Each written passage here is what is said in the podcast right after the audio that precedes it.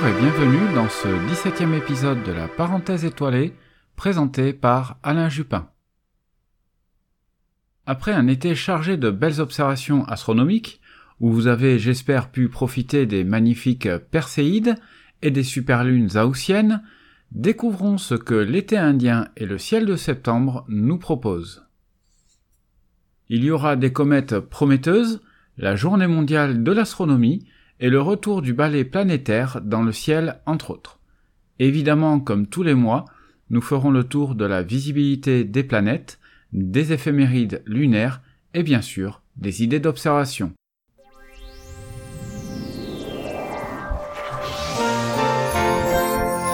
Visibilité des planètes. En ce mois de septembre, le ciel nous offrira de nouveau de jolis balais célestes avec le retour en force des planètes dans leur danse céleste.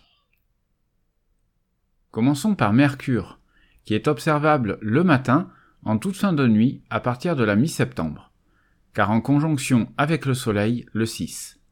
Mais contrairement au mois précédent, la position de l'écliptique devient beaucoup plus favorable pour son observation. En Europe, nous allons entamer la meilleure période de visibilité de deux mille vingt-trois, sous les tropiques, ce sera toujours une très bonne période pour son observation. Elle s'observe dans des jumelles environ une heure avant le lever du soleil, en direction de l'horizon est-nord-est. Elle passera tout le mois dans la constellation du Lion, mais fera une escapade de six jours dans celle du Sextant du six au douze septembre. Elle termine sa rétrogradation le quinze septembre. Le vingt-deux septembre, Mercure sera à son élongation maximale à dix-huit degrés à l'ouest du Soleil. Pour Vénus, après sa conjonction solaire du mois dernier, elle redevient visible le matin. Le premier du mois, elle se lève environ une heure avant le lever du Soleil et trois heures trente avant lui, le dernier jour du mois. Avec un peu plus de quarante degrés d'élongation solaire en fin de mois et une magnitude maximale le dix-huit septembre, atteignant la magnitude moins quatre virgule huit, soit un petit peu plus qu'en juin, elle brillera fièrement dans un ciel bien noir. Sous les tropiques, l'observation de l'étoile du Berger se fera dans d'excellentes conditions. Elle est rétrograde jusqu'au trois septembre, avant de reprendre sa marche directe dans le ciel. Elle débute le mois dans la constellation du Cancer et passera dans celle du Lion le vingt-cinq septembre. Pour Mars, la célèbre planète rouge, elle ne sera toujours pas visible. Son élongation diminue encore, interdisant toute observation dans un ciel crépusculaire. Sous les tropiques, les conditions d'observation ne seront guère meilleures qu'en Europe, mais il sera possible de tenter de la repérer le seize septembre, aux côtés du jeune croissant lunaire. Elle sera durant tout le mois dans la constellation de la Vierge, avec un mouvement céleste direct. La géante Jupiter, revenue dans le ciel du matin, elle s'observe dorénavant dans d'excellentes conditions. Se levant de plus en plus tôt en première partie de nuit, sous les tropiques, les conditions d'observation sont toujours et encore excellentes. Elle sera tout le mois dans la constellation du Bélier et entame sa rétrogradation annuelle le quatre septembre pour le reste de l'année. Pour la planète Saturne, elle se lève en tout début de soirée et sera donc visible une grande partie de la nuit jusqu'à l'aube. Après son opposition de la fin août, elle s'éloigne de la Terre et perd en magnitude. Mais nous aurons environ cinq heures d'observation dans de bonnes conditions, c'est-à-dire au-delà de la barre des vingt degrés au-dessus de l'horizon. Elle se couche de plus en plus tôt à l'aube et franchit le méridien à trente-trois degrés au-dessus de l'horizon en Europe. Elle est toujours rétrograde dans la constellation du Verseau et le sera pendant tout le mois. Pour les astrologues, elle ne changera pas de signe non plus et sera dans les Poissons. Uranus suit la même logique que Jupiter. Elle s'observe dès la première partie de nuit et jusqu'à l'aube. Bien que repérable dans des jumelles ou à l'œil nu dans un ciel bien noir, il faudra un télescope pour en profiter. Pour faciliter son repérage, elle sera à un peu plus de sept degrés à l'est de Jupiter le six septembre. Elle franchit le méridien à plus de soixante degrés au-dessus de l'horizon en Europe. Elle est rétrograde durant tout le mois dans la constellation du Bélier et dans le signe astrologique du Taureau. Pour la plus éloignée des planètes, Neptune, située entre Saturne et Jupiter, elle s'observe de plus en plus tôt et quasiment toute la nuit, à partir de la mi-septembre. Elle franchit le méridien à pratiquement quarante degrés au-dessus de l'horizon en Europe. Cette planète sera en opposition le dix-neuf septembre à quatre milliards et trois cent vingt-trois millions de kilomètres de nous. Il vous faudra cependant un télescope de bon diamètre pour pouvoir l'observer dignement, envisagé au moins deux cents millimètres. Cette lointaine planète naviguera lentement tout le mois dans la constellation et le signe des Poissons, tant pour les astronomes que pour les astrologues. Toutes ces planètes orbitent autour du Soleil, qui entame le mois dans la constellation du Lion, pour entrer dans celle des Poissons le dix-sept septembre. Le vingt-trois septembre à six heures quarante-neuf, en heure universelle, ce sera l'équinoxe d'automne. Cette date n'est pas due au hasard. C'est le moment où le Soleil passe du nord au sud de l'équateur céleste. Ce jour-là, à quelques approximations près, liées aux perturbations de l'atmosphère, la durée du jour égale celle de la nuit partout sur Terre. Étymologiquement du mot latin aequus, égale, et de nox, la nuit. C'est aux équinoxes également qui sont les seuls moments de l'année durant lesquels le Soleil se lève exactement à l'est et se couche exactement à l'ouest. Pour les astrologues, il débute le mois dans le signe de la Vierge et entrera dans celui de la Balance le vingt-trois septembre à six heures quarante-neuf. Ce mois-ci, les jours raccourciront d'une heure et trente-trois minutes.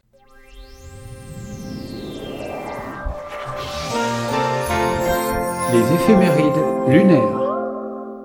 Après les deux plus grosses pleines lunes de l'année, attardons-nous un petit peu sur les différentes phases lunaires de ce mois-ci. Le mois débutera avec une quasi-pleine lune qui s'est produite le dernier jour d'août. Le mercredi six à vingt-deux heures vingt et une, universelle, nous serons au dernier quartier, dans la constellation du Taureau. Cette lunaison se terminera le vendredi quinze septembre à une heure quarante, avec la nouvelle lune dans la constellation du Lion. Enfin, le vendredi vingt-deux à dix-neuf heures trente-neuf, ce sera le premier quartier, visible dans la constellation du Sagittaire. Et nous terminerons le mois avec une pleine lune le vendredi vingt-neuf à neuf heures cinquante-sept, dans la constellation des Poissons. Ce mois-ci, elle est surnommée la pleine lune des récoltes ou des moissons, une appellation due au fait que la lune se lève à peu près au coucher du soleil. Ainsi, par le Persée, les fermiers affirmaient pouvoir engranger les récoltes même après le coucher du soleil. Pour les spécialistes, notons que la lune sera ascendante sur son orbite jusqu'au dix septembre. Ensuite, elle descendra sur son orbite et sera donc une lune descendante jusqu'au vingt-cinq septembre. Elle croisera le plan de l'écliptique une première fois le trois septembre, c'est le nœud ascendant, et le croisera dans l'autre sens, le dix-sept septembre, c'est le nœud descendant. Le douze septembre, la lune sera à l'apogée, c'est-à-dire au plus loin de la Terre, à quatre cent six mille deux cent quatre-vingt-onze kilomètres. À l'inverse, le vingt-huit septembre, elle sera au Périgée, à trois cent cinquante-neuf mille neuf cent onze kilomètres de nous. Comme tous les mois, elle rendra visible à l'ensemble des planètes et sera en conjonction avec Neptune le premier septembre, avec un peu plus d'un degré d'écart. Il en sera de même le vingt-huit septembre, date à laquelle elle sera occultée par la Lune dans le Pacifique Sud et l'Antarctique. Le quatre, elle sera à trois degrés de Jupiter en début de soirée. Le lendemain, Lune et Uranus seront séparés d'un peu moins de trois degrés en journée, mais bien plus la nuit précédente ou suivante, donc sans grand intérêt pour l'observation. Le onze septembre, l'étoile du Berger et l'astre Sélène seront séparés de onze degrés. Le fin croissant lunaire et l'éclat vénusien seront observables environ deux heures avant le lever du soleil. Mais si vous avez un ciel suffisamment pur et limpide, vous pourriez également tenter cette observation en pleine journée. Le quatorze septembre, la Lune et Mercure seront séparés de cinq degrés, mais baignant dans les lueurs crépusculaires au ras de l'horizon, ce sera difficilement observable. Le seize septembre, Lune et Mars seront séparés d'un diamètre lunaire, mais inobservables en Europe. Par contre, sous les tropiques, bien que cela restera un défi, l'observation au ras de l'horizon ouest est en théorie possible. L'agenda du ciel. La beauté du ciel au quotidien. La station spatiale internationale sera toujours visible avec de très beaux passages dans le ciel de septembre. Elle sera visible plutôt en seconde partie de nuit sur la première quinzaine de septembre, puis en première partie de nuit sur la dernière quinzaine. En description, vous trouverez les liens pour suivre et observer l'I S S depuis votre lieu d'observation. Jamais deux cent trois. Officialisé le douze août dernier, l'astronome amateur japonais Hideo Nishimura a découvert sa troisième comète. Elle a été baptisée C deux mille vingt-trois P un Nishimura. Actuellement dans la constellation du Cancer, elle entrera dans le Lion le cinq septembre. Du cinq au douze septembre, ce sera la meilleure période pour l'observer en Europe. En fin de nuit, dans les premières lueurs crépusculaires, environ une heure et demie avant le lever du soleil. Au-delà du douze septembre, elle sera noyée dans la luminosité du jour naissant et son observation sera de plus en plus compliquée. Comme d'habitude pour les récentes découvertes cométaires, il faudra être très prudent sur l'évolution de sa magnitude. Mais les récents calculs prédisent une magnitude cinq pour le huit septembre, ce qui devrait être suffisant pour l'observer dans des jumelles, et elle devrait franchir la barre de la troisième magnitude le quinze septembre, quand elle entrera dans la constellation de la Vierge. Le dix-sept septembre, elle sera au périhélie, le point de sa trajectoire le plus proche du Soleil. Si elle survit à son passage à trente-trois millions de kilomètres de ce dernier, elle pourrait atteindre la magnitude deux virgule huit, mais ne sera dès lors observable que dans l'hémisphère austral. Statistiquement, les comètes qui font leur première approche du Soleil sont les plus susceptibles de se désintégrer. Mais comme Nishimura a déjà rencontré notre étoile, elle a de meilleures chances de survivre à son voyage périhéliaque. Pas sûr que le terme existe, mais vous comprenez l'idée. Si vous la ratez, rendez-vous dans quatre cent trente ans pour son prochain passage à proximité du Soleil. Toujours dans l'actualité cométaire, vous pouvez tenter d'observer la comète cent neuf P Hartley, aussi surnommée comète Hartley deux.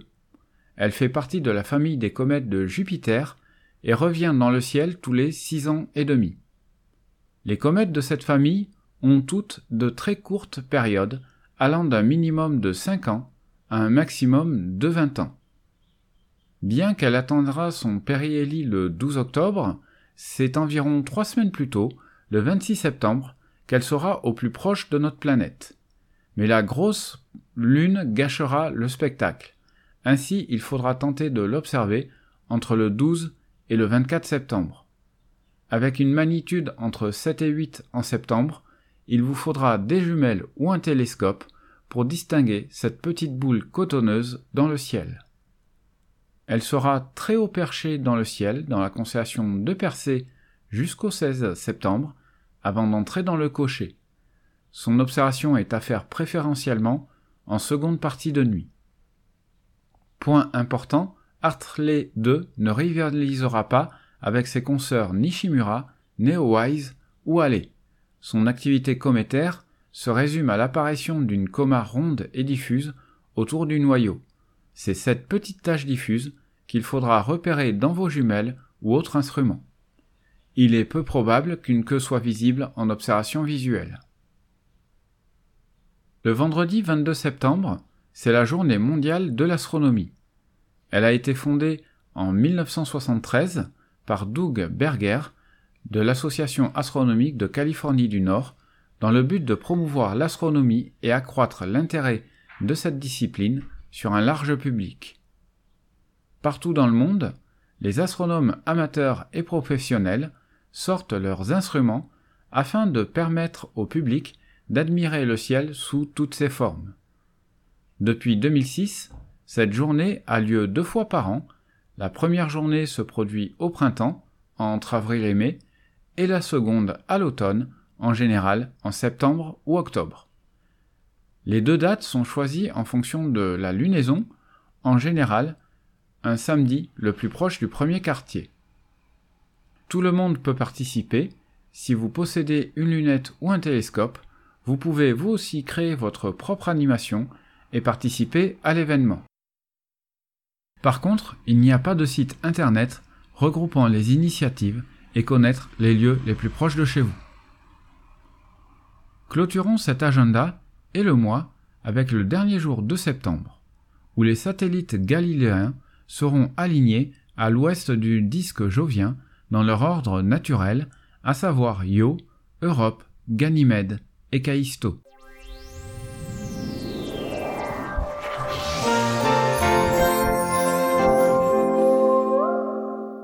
En milieu de mois, la partie visible du zodiaque s'étend des constellations de la Balance jusqu'au Lion. La Balance se couche en tout début de soirée, alors qu'il faudra attendre la fin de nuit pour voir le lever du Lion. En milieu de nuit et en milieu de mois, le zénith est entouré par les constellations du Cygne, de Pégase, de Céphée et de la méconnue constellation du Lézard. Dans la constellation de Persée, autour de son étoile principale Myrfac, se trouve un immense amas ouvert dénommé Melotte vingt ou encore l'amas d'Alpha Persei. Il est proche de nous à environ cinq cent cinquante années-lumière et jeune, environ soixante millions d'années. Il comporte entre cent et cent cinquante étoiles. Dans un bon ciel, il est facilement repérable à l'œil nu comme une tache diffuse. Avec près de trois degrés de champ apparent, il est alors superbe dans des jumelles, l'instrument idéal pour son observation. Dans la constellation de Pégase, je vous propose le très joli amas globulaire M quinze. Situé dans l'axe des brillantes étoiles Biam et Nif, son repérage est très simple, y compris dans des instruments modestes. Il faut cependant un instrument de deux cents millimètres de diamètre pour résoudre sa périphérie. Situé à trente-trois mille années-lumière de nous, il abrite environ cent mille étoiles dans une sphère de quatre-vingt-dix années-lumière de diamètre. Il abrite une centaine d'étoiles variables, ainsi que de nombreux pulsars et étoiles à neutrons, et chose assez rare pour ce type d'amas, une nébuleuse planétaire dans sa périphérie. Si vous recherchez des cibles plus exotiques, je vous propose l'amas globulaire M cinquante-six. Situé dans la constellation de la Lyre, il se situe entre Albireo du Cygne et Sulafat, l'étoile de la Lyre opposée à Vega. Il n'est pas tout à fait à mi-distance et un peu plus proche d'Albireo. Bien qu'accessible dans des jumelles, il faudra un télescope pour en apprécier la beauté.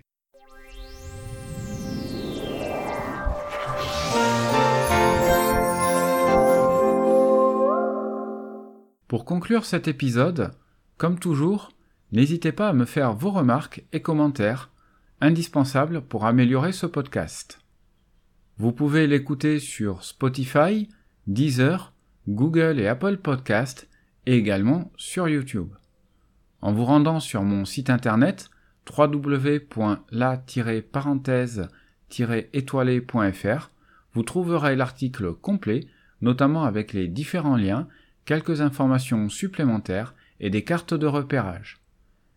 Depuis le mois dernier, vous avez également la possibilité de vous inscrire à la newsletter pour être tenu au courant de la sortie des nouveaux épisodes. Rendez-vous très prochainement pour l'épisode sur les constellations, toujours en préparation, et bien sûr, les prochaines éphémérides le mois prochain. D'ici là, n'oubliez pas de lever les yeux vers le ciel pour de belles observations astronomiques.